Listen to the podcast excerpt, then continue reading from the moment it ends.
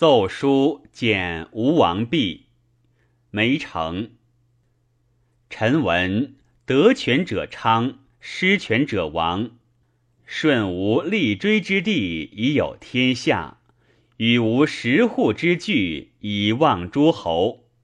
汤武之土不过百里，上不绝三光之明，下不伤百姓之心者，有王术也。故父子之道，天性也。忠臣不必众诸以直谏，则事无一策，公留万世。臣诚远披负心而效于忠，唯大王少加意念策达之心于臣诚言。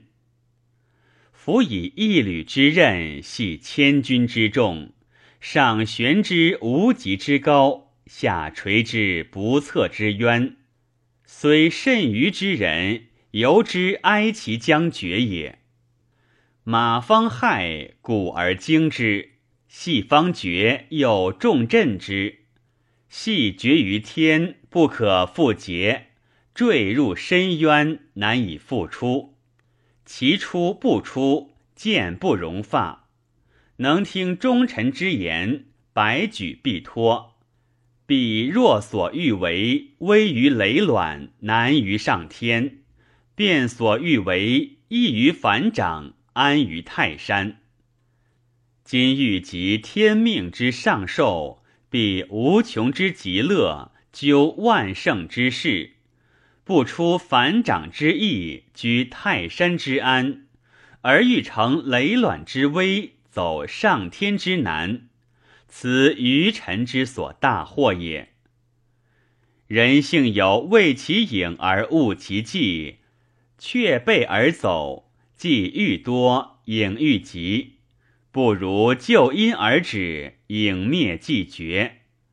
遇人勿闻，莫若勿言；遇人勿知，莫若勿为。遇汤之苍，一人吹之，百人扬之，无益也。不如决心止火而已。